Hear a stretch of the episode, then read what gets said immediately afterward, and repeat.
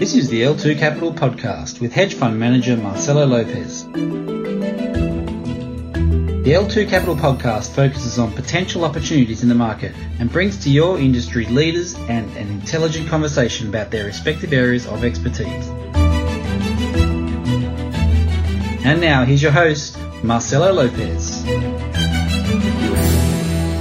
Olá pessoal, aqui é o Marcelo Lopes e esse é na verdade o segundo podcast da L2 Capital que eu faço em português. O primeiro e único até hoje foi um podcast que eu fiz no ano passado com meu sócio Rafael, no qual a gente discutiu sobre investimento em urânio. Acho que vale a pena você checar caso não tenha feito ainda. Mas eu estou muito feliz em ter aqui uma pessoa que vem falando da escola austríaca e eu acho que pouca gente conhece esse pensamento econômico, infelizmente. E o nosso trabalho hoje aqui é tentar popularizar um pouco mais o conhecimento sobre a escola austríaca e aproveitar também discutir outros temas temas como Bitcoin, dólar e a Bolsa Brasileira. Para falar conosco hoje, eu tenho aqui o Fernando Urrich, que é sócio da Liberta Investimentos e também conselheiro do Instituto Mises Brasil. O Fernando é um palestrante bem requisitado e tem um livro publicado aí no Brasil chamado Bitcoin, a moeda na era digital. Então, Fernando, é um prazer tê-lo aqui. Obrigado pela presença. Obrigado, Marcelo. É uma honra também e fico bastante privilegiado em saber que sou o segundo podcast em português, hein? Que agora é responsabilidade aqui. É, o primeiro fora da L2.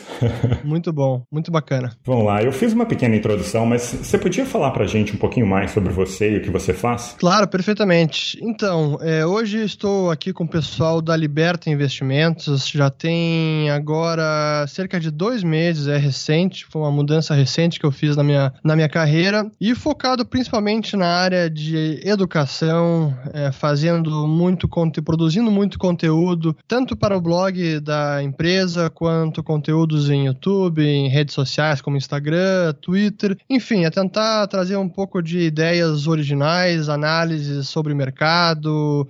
Quando eu, eu procuro fazer muito avaliações macro, não apenas uma empresa específica, mas também tentar entender o que está acontecendo no Brasil e no mundo do ponto de vista macro, porque no fim das contas isso impacta absolutamente tudo na nossa vida pessoal, financeira e de investimentos. Antes disso, eu trabalhei dois anos é, numa startup que pertence aos sócios, de, de, os sócios da XP Investimentos, chamada XDEX, que foi a startup que é, iniciou suas atividades em outubro de 2018 e voltado ao mercado de criptomoedas. É uma plataforma de negociação de criptomoedas. E aí, antes disso, eu atuei no mercado imobiliário, na empresa da minha família, em corporações de imóveis. Trabalhei muitos anos também, sete anos na indústria de elevadores, na ThyssenKrupp, que é uma multinacional alemã alemã e sempre na área financeira. E foi principalmente durante a minha experiência na Thyssen, de 2002 até 2009, onde eu tive uma grande exposição e vivência nos mercados mundiais e pude sentir na pele, em primeira mão, a grande crise financeira de 2008. Na época eu estava morando e trabalhando em Dubai, assim, no olho do furacão, que por sinal foi uma das maiores bolhas imobiliárias que o mundo já viu. Bacana. É, bastante experiência e, olha, eu venho acompanhando os seus vídeos há algum tempo e eu recomendo a todos, realmente valem a pena. Fernando, eu vou começar já perguntando da escola austríaca. Você pode nos contar o que é a escola austríaca e qual a importância dela? E também, eu queria ouvir seu comentário sobre por que nas universidades brasileiras o pessoal aprende um tanto sobre Keynes e muito pouco ou nada sobre Hayek ou Mises. Muito bem. Até acho, só voltar um, um passo atrás para explicar como eu cheguei na escola austríaca, né? É, isso até coincide com a minha, o meu tempo lá em Dubai, porque na época eu estava trabalhando lá e foi muito curioso, porque quando eu cheguei em Dubai foi janeiro de 2008 e ainda o mercado era uma insanidade. A bolsa bombando, lançamentos imobiliários que vendiam em questão de 15 minutos, assim, lançamentos de bilhões de dólares de VGV, né, o valor geral de vendas, era uma loucura. E todo o mercado completamente assim, distorcido, com alguns extremos que eu jamais tinha visto. No mercado laboral, no mercado de crédito, nos preços dos imóveis, em tudo. E eu estava tentando entender o, o que, o, o, que estava acontecendo. E aí, buscando respostas, na época tinha. Era a época das eleições presidenciais americanas, comecei a acompanhar os debates E aí tinha um sujeito que estava sempre solitário no palco dos republicanos, que era o Ron Paul, que parecia ser o único que fazia sentido, o único que falava coisas sensatas, e ele inclusive falava já na época da, da crise do dólar, da bolha imobiliária, e falava também de escola austríaca, e foi aquilo que me chamou atenção, e eu nunca tinha escutado falar de escola austríaca, a começar que a minha formação na graduação foi administração de empresas, então tive o básico do básico sobre economia, e escola austríaca não tinha a menor ideia do que se tratava. Mas aí fui atrás, comecei a buscar algumas referências, acabei caindo no Peter Schiff, tenho certeza que muita gente conhece ele, porque ele certamente foi um dos economistas e investidores americanos que melhor previu a crise de 2008, com muita assim, precisão. E aí acabei, assim, a gente vai, quando a gente entra de cabeça, a gente não, não, não, não sai mais e virei um, um apaixonado. e acho que eram os autores da escola austríaca que conseguiam explicar de forma mais convincente como o mundo funcionava, como os governos e bancos centrais impactavam e distorciam muitas vezes o mercado. E aí aquilo para mim foi uma foi a pílula ver, foi a primeira pílula vermelha da Matrix que eu, que eu tomei, que aí não, não tinha volta. Então ali eu comecei a me aprofundar e depois acabei fazendo um mestrado em, em Economia da Escola Austríaca em Madrid, com o Jesus Huerta de Soto, em 2009 e 2010. E respondendo a sua pergunta, o que é a escola austríaca? Bom, o, digamos que o início da escola austríaca foi com o Karl Menger, um economista de Viena, na Áustria, na década de 1870, quando ele escreveu o seu Princípios de Economia. Ele, digamos que foi o pai fundador da escola austríaca de economia. E depois dele tiveram alguns outros bastante importantes, como o uh, Eugen von Bombaverk, também austríaco, inclusive foi ministro da Fazenda da Áustria, isso início do século XX. E o seu principal aluno, uh, principal aluno foi o Ludwig von Mises, que aí é o grande expoente da escola austríaca. Digamos que a escola austríaca nasce mesmo com o Ludwig von Mises, também austríaco. E aí depois tivemos vários uh, autores uh, renomados e talvez o mais conhecido de todos fora da escola austríaca seja o Friedrich August von Hayek, que ganhou o prêmio Nobel em 74, um ano depois do Mises ter falecido. Muita gente diz que o pessoal esperou o Mises morrer para poder dar o, o, Nobel pro, pro Hayek. Primeira coisa, o que, que diferencia de fato a escola austríaca das demais? E é algo que eu digo que é irreconciliável e é um debate que dura desde a época do Karl Menger, que é o chamado Methodenstreit, ou a luta pelo método, a batalha sobre o método. Porque esse foi o que acabou distanciando, até de certa forma, a escola austríaca das universidades e, de, e do mainstream, porque os austríacos sempre defenderam o chamado individualismo metodológico, o que significa que a análise da economia, dos fenômenos da economia, deve começar pelo indivíduo. Então, esse é o primeiro ponto de distinção. Então, é, é uma questão de epistemologia, então não tem como a gente reconciliar com as outras escolas que acabam se focando nos métodos das ciências naturais e achando de forma equivocada, na minha opinião, na opinião dos austríacos, achando de forma equivocada que é possível utilizar os métodos das ciências naturais, isso é, testes de, de hipóteses, é, testes como se fossem em laboratório, onde é possível isolar as variáveis para chegar a teorias ou,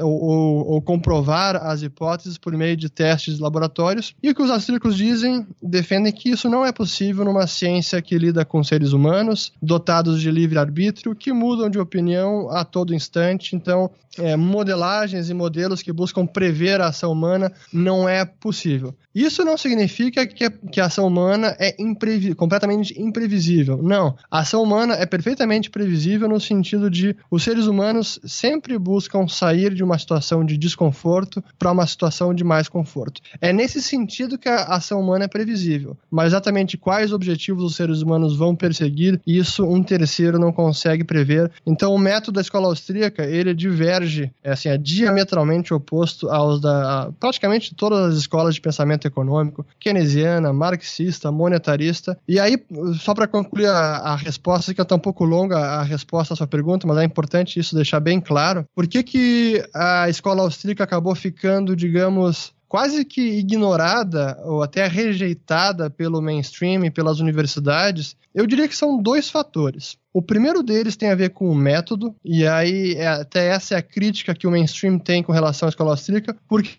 a escola austríaca não é científica porque não usa esse método que eu descrevi, que é o das ciências naturais. Então é, aí é uma questão de não há como convergir porque é, é, é uma é, haverá sempre essa divergência de, de, de, de, metodologia. Então eles alegam que a ciência econômica praticada pelos austríacos, a chamada praxeologia, que é o estudo da ação humana, não é científica. Então esse é o primeiro ponto que diverge, por isso os austríacos têm pouco lugar na academia. E o segundo, que também está relacionado, é que os austríacos, eh, de forma muito humilde, desde sempre, eles descrevem a economia. Então, a escola austríaca, também acho que esse é mais um ponto que diferencia, os austríacos não são normativos, eles descrevem a economia e dizem de forma bem clara e direta que se tal política for adotada, ela tende a ter esse e esse efeito. E normalmente o que os austríacos acabam prevendo e a, e a, e a história, a realidade comprova a, as previsões austríacos é que o que os governantes políticos querem fazer normalmente vai dar errado, mesmo na ótica, o que é interessante, né? mesmo no, na ótica dos governantes, os objetivos que eles pretendem alcançar acabam não dando certo. Então os economistas austríacos dizem basicamente que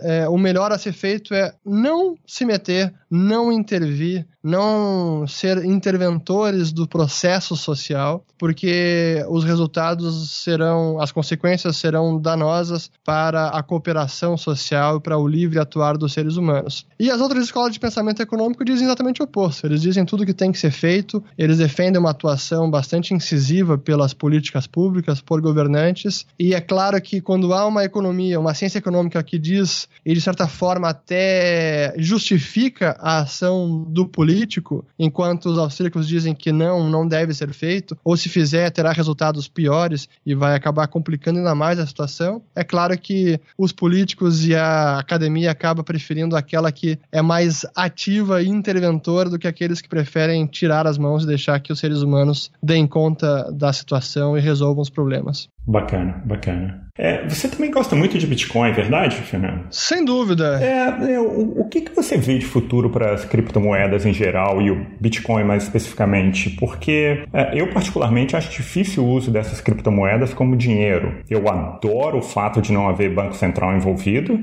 mas elas não representam reserva de valor, é difícil trocar um Bitcoin por qualquer serviço ou produto, tem uma volatilidade incrível. É, é um negócio complicado esse, não é não? Sem dúvida, acho que esses pontos são todos válidos e eu concordo que esse é o estado atual, mas para mim o que o Bitcoin mais me fascinou e acabou me, me, me fazendo dele, de mim, um entusiasta do Bitcoin, é que ele representa a inovação no mundo da moeda, no âmbito monetário. É a experimentação no âmbito da moeda, algo que os governos vêm proibindo desde pelo menos 100 anos, é por decreto. Então, é proibido inovar no campo da moeda, só os governos podem emitir moeda, a moeda é uma criatura hoje da lei e, é, e não é permitido qualquer tipo de inovação. Sim, a gente pode ter inovação financeira, de pagamentos, bancos, instrumentos financeiros, mas moeda propriamente dita, aí não é possível inovar. E o Bitcoin, de certa forma, reintroduziu a inovação e a experimentação no âmbito da moeda. E isso, para mim, acho que é muito bacana e foi uma grata surpresa a criação do Bitcoin. Acho que nenhum,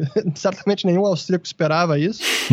E, e, acho que é muito bacana a gente estar tá, tá vivenciando esse, esse grande experimento monetário desse século. E enquanto experimento, a gente não tem como saber onde isso vai dar. É, se a gente olhar hoje, por isso que eu digo que eu concordo com você, não, o Bitcoin não é usado como meio de troca, não é usado como reserva de valor, ou diria que poucas pessoas usam como meio de troca, poucas pessoas usam como reserva de valor, ele ainda é muito volátil, sim, tem se apreciado muito e, e ainda acho que tem um grande potencial de upside, mas não dá para dizer que é uma reserva reserva de valor comparável a ouro. Eu diria que é um candidato a ouro, um, um, talvez o um melhor candidato em potencial, mas ainda está longe de chegar lá. Mas esse potencial, em teoria, pelo menos, ele tem. E é aí que eu acho que eu divido de muitos economistas, porque a maior parte apressadamente rejeita o Bitcoin e sequer entretém a possibilidade de o Bitcoin um dia ser um ativo ainda mais relevante no, no mercado financeiro. E eu acho que ele pode jogar esse papel, acho que pode ser um ativo ativo anticrise e um ativo importante no portfólio de vários investidores. Bacana. É, se não me engano, o Peter Schiff teve inclusive a carteira de Bitcoin dele roubada ou ela desapareceu de alguma maneira. Não teve um caso desse recente? Teve, teve. Infelizmente, assim, o, o Peter Schiff. eu acho que ele fazia isso para marketing também, para falar que o ouro é melhor, mas. é, assim, eu, eu adoro o Peter Schiff, aprendi muito com ele mesmo e, e reconheço, assim, de forma muito humilde, se não fosse ele, talvez eu não estivesse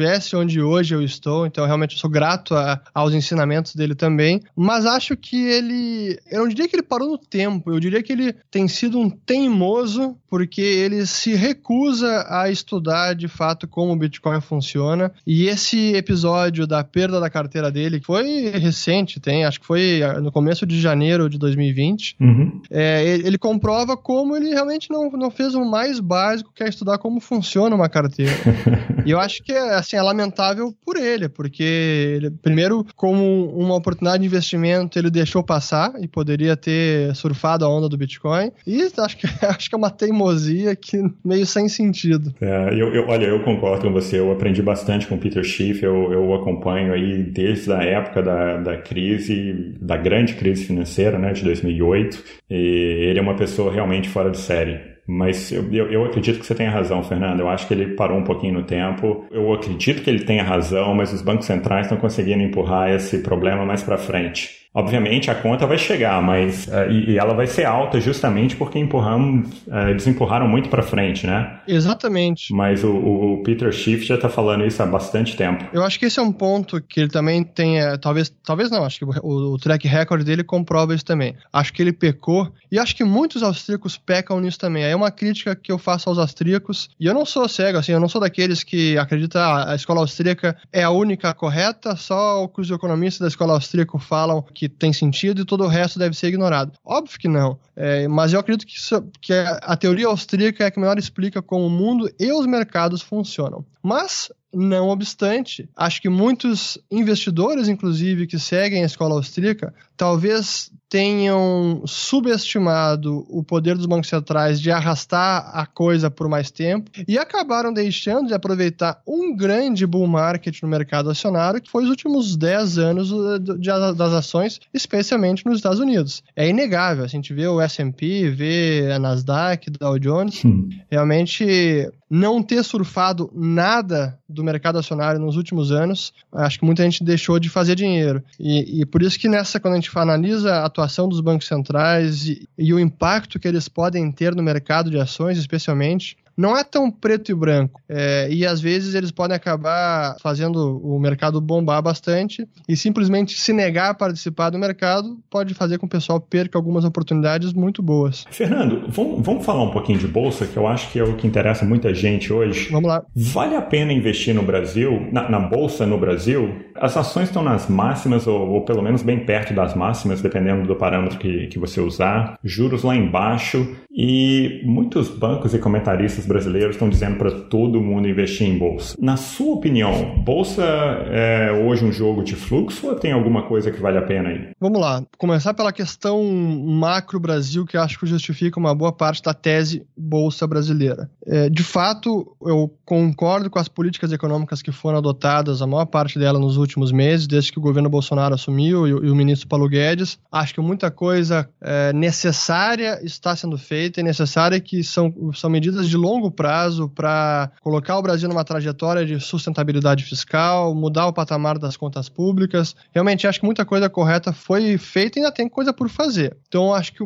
parte da tese brasileira se explica por isso, da tese, da tese Bolsa Brasil, porque a economia deve seguir melhorando nos próximos meses e a gente está num começo de ciclo recuperando. Mas é claro que a gente sabe que num ciclo econômico, os mercados acionários costumam antecipar a atividade econômica. Isso significa que a bolsa melhora antes da atividade econômica melhorar. E foi exatamente o que a gente viu. A bolsa tem crescido aí nos últimos dois anos, em 2019 cresceu bastante, e a economia não está bombando ainda. Já melhorou, mas ainda precisa melhorar bem mais. Então, olhando pela ótica da, da, da bolsa e dos valuations, é claro que é, alguns setores ou algumas empresas já deram uma boa precificada e talvez uma realizada nos últimos meses já tenha sido justificada. Então, isso é reduzir exposição bolsa. Será que vai subir mais ainda? Bora, se a gente imaginar que a gente está no início de um ciclo, eu acho que ainda pode subir consideravelmente. E até quando a gente olha a bolsa, se a gente olhar apenas o Ibovespa, né? O Ibovespa é muito concentrado em, em banco, commodities e varejo. Então, tem, são poucas empresas que respondem pelo total do Ibovespa, né? Então, é por isso que é necessário olhar também as empresas que estão na bolsa, que não é só o que está no índice. Isso é muito importante.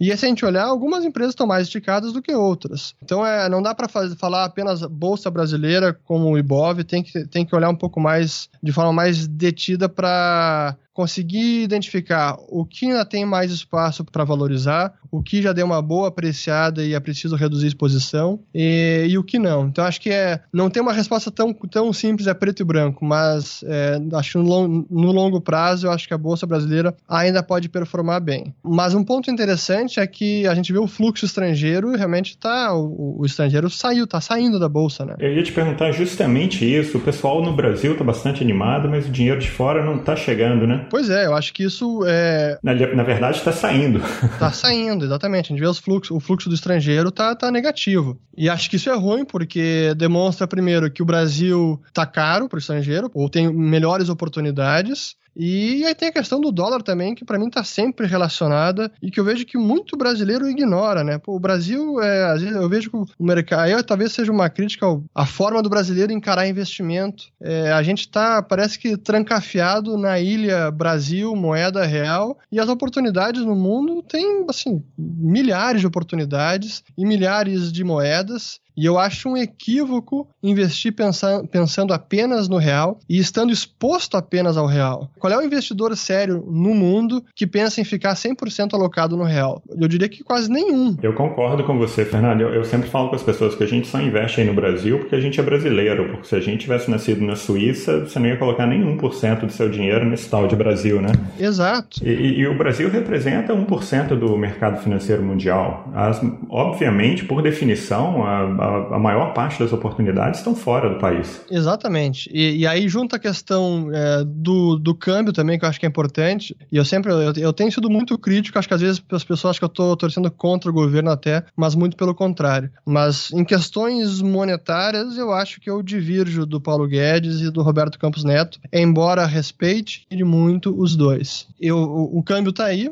estamos no patamar de 4,20. Nesse ano de 2020, o real é das moedas que pior performou por incrível que pareça, e sem nenhuma crise interna, sem nenhuma crise doméstica, sem nenhum grave problema político, a não ser as tensões políticas normais. A reforma da Previdência já passou, então, e por que, que o câmbio está caindo? E aí, para mim, a resposta é: primeiro, o juros está muito baixo, acho que esse, o, o câmbio está depreciado, é o sinal de que o, o juro caiu demais em relação lá fora. O, o, o, estrangeiro faz conta e vê que correr o risco Brasil com esse juro não vale a pena. Então ele tira o dinheiro daqui e prefere deixar deixar o dinheiro lá fora. E acho que o câmbio é uma prova disso. E segundo, porque a equipe econômica, e aí que está a minha crítica a, a Guedes e talvez o Roberto Campos, porque eles acho que se mostram mais tolerantes ou confortáveis com esse nível de câmbio. E não adianta, é uma briga, cada um tem uma, uma teoria é, sobre o Banco Central, sobre a política cambial. Eu sou da teoria que deveríamos perseguir, no mínimo, uma estabilidade cambial. Se não explícita, talvez indireta de que forma a gente poderia perseguir, por exemplo, metas de inflação convergentes com o restante do mundo? 4% de inflação ao ano é coisa para burro. Vamos então reduzir logo para baixo, para 2%, que é a meta oficial ou extraoficial da maior parte das moedas de reserva mundial. Se a gente fosse por essa via, a gente poderia talvez convergir para uma estabilidade cambial indireta, que acho que é o melhor regime para um país, especialmente um país é, com histórico do Brasil. Claro. É, e 2% também não é pouco, não não, né? Em 35, Exato. 36 anos, seu, seu dinheiro já era. Exatamente. Fernando, olhando para o cenário mundial, você acha que haverá um, um crash nos mercados? E, e, se sim, como que isso vai impactar o Brasil? Belíssima pergunta, dificílima resposta.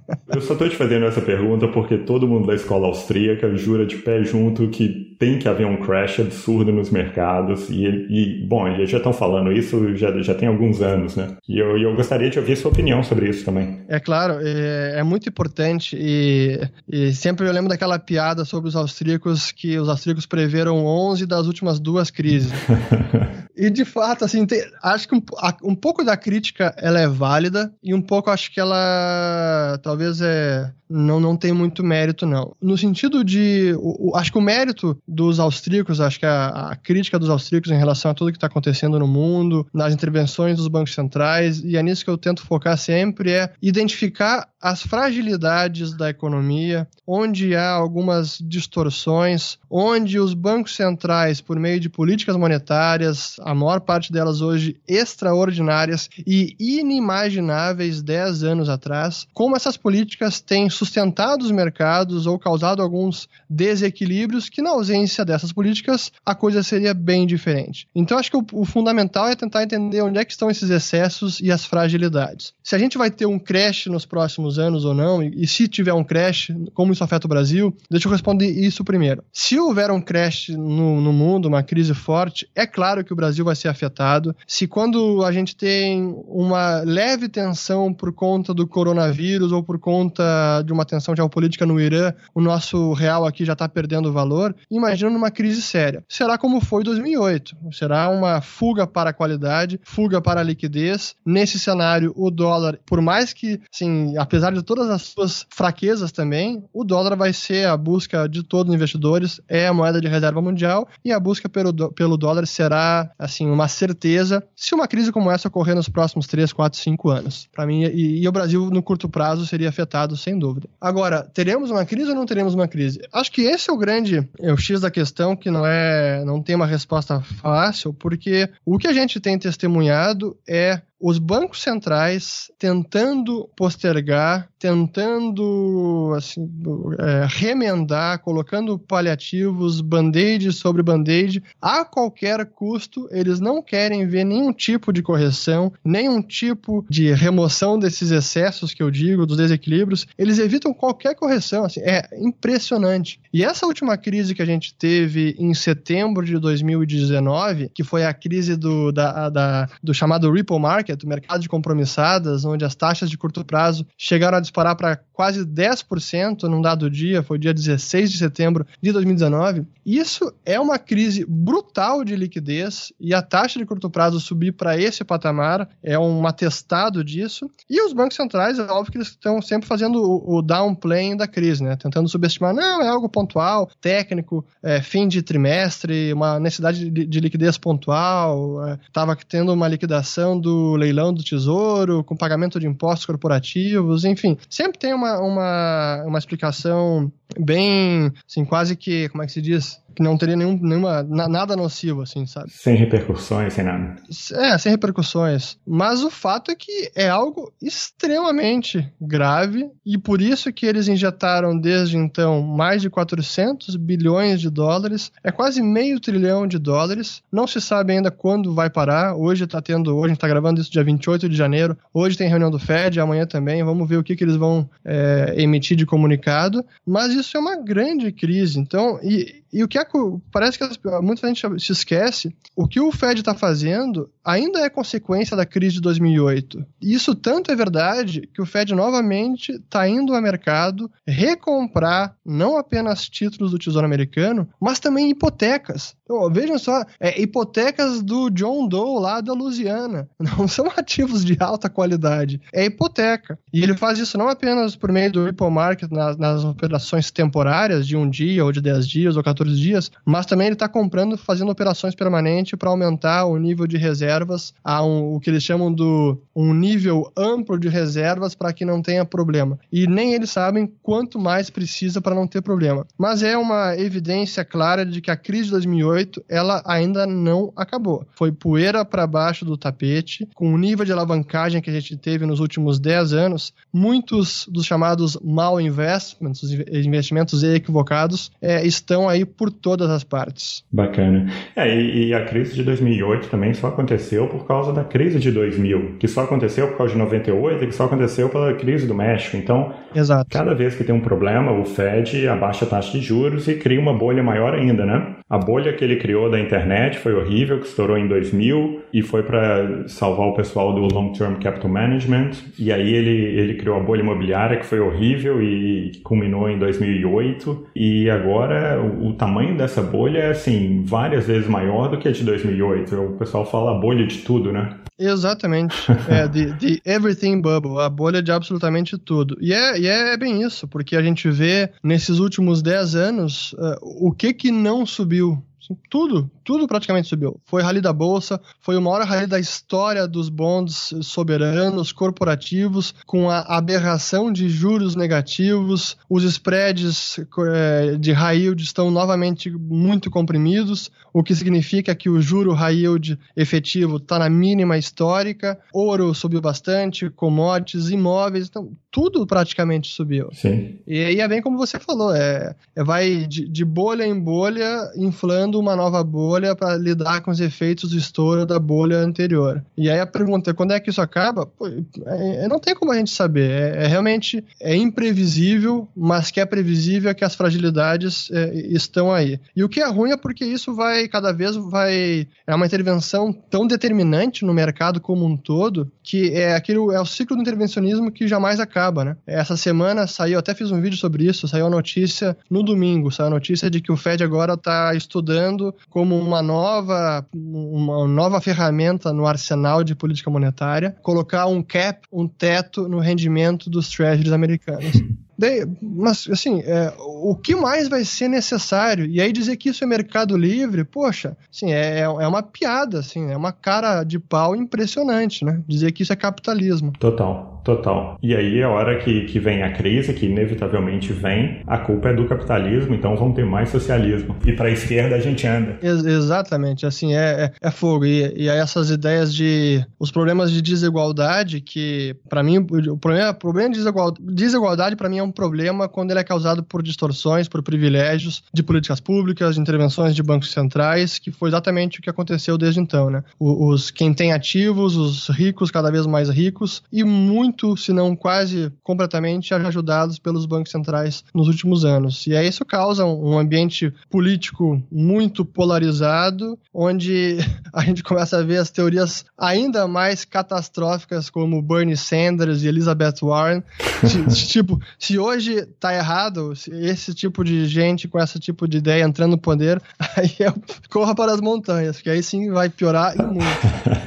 Sem dúvida. Fernando, olha, mais uma vez, muito obrigado pela sua presença aqui. Foi um prazer falar com você aqui no podcast e, e bastante sucesso aí para você na Liberta. Muito obrigado, Marcelo. É, realmente é, é, um prazer falar sobre esses temas. Acho que é importante alertar, trazer informação para que todo mundo também, é, as pessoas entendam, reflitam, pese os pontos a favor, negativo. E o que eu digo sempre, tenho repetido, acho que o importante não é simplesmente sentir, o pessoal comprar ouro, manteiga, comida enlatada, arma e fugir para as montanhas. Acho que também não, não é assim que funciona.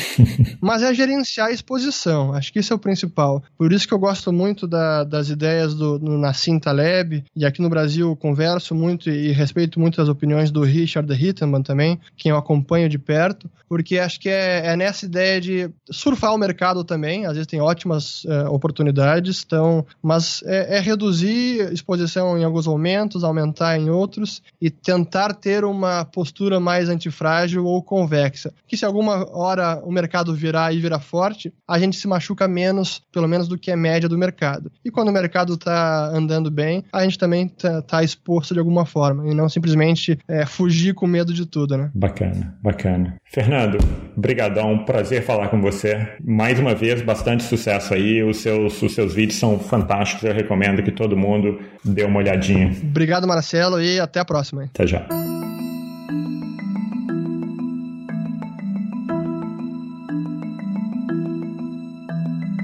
If you like this podcast, feel free to forward it to your friends and colleagues.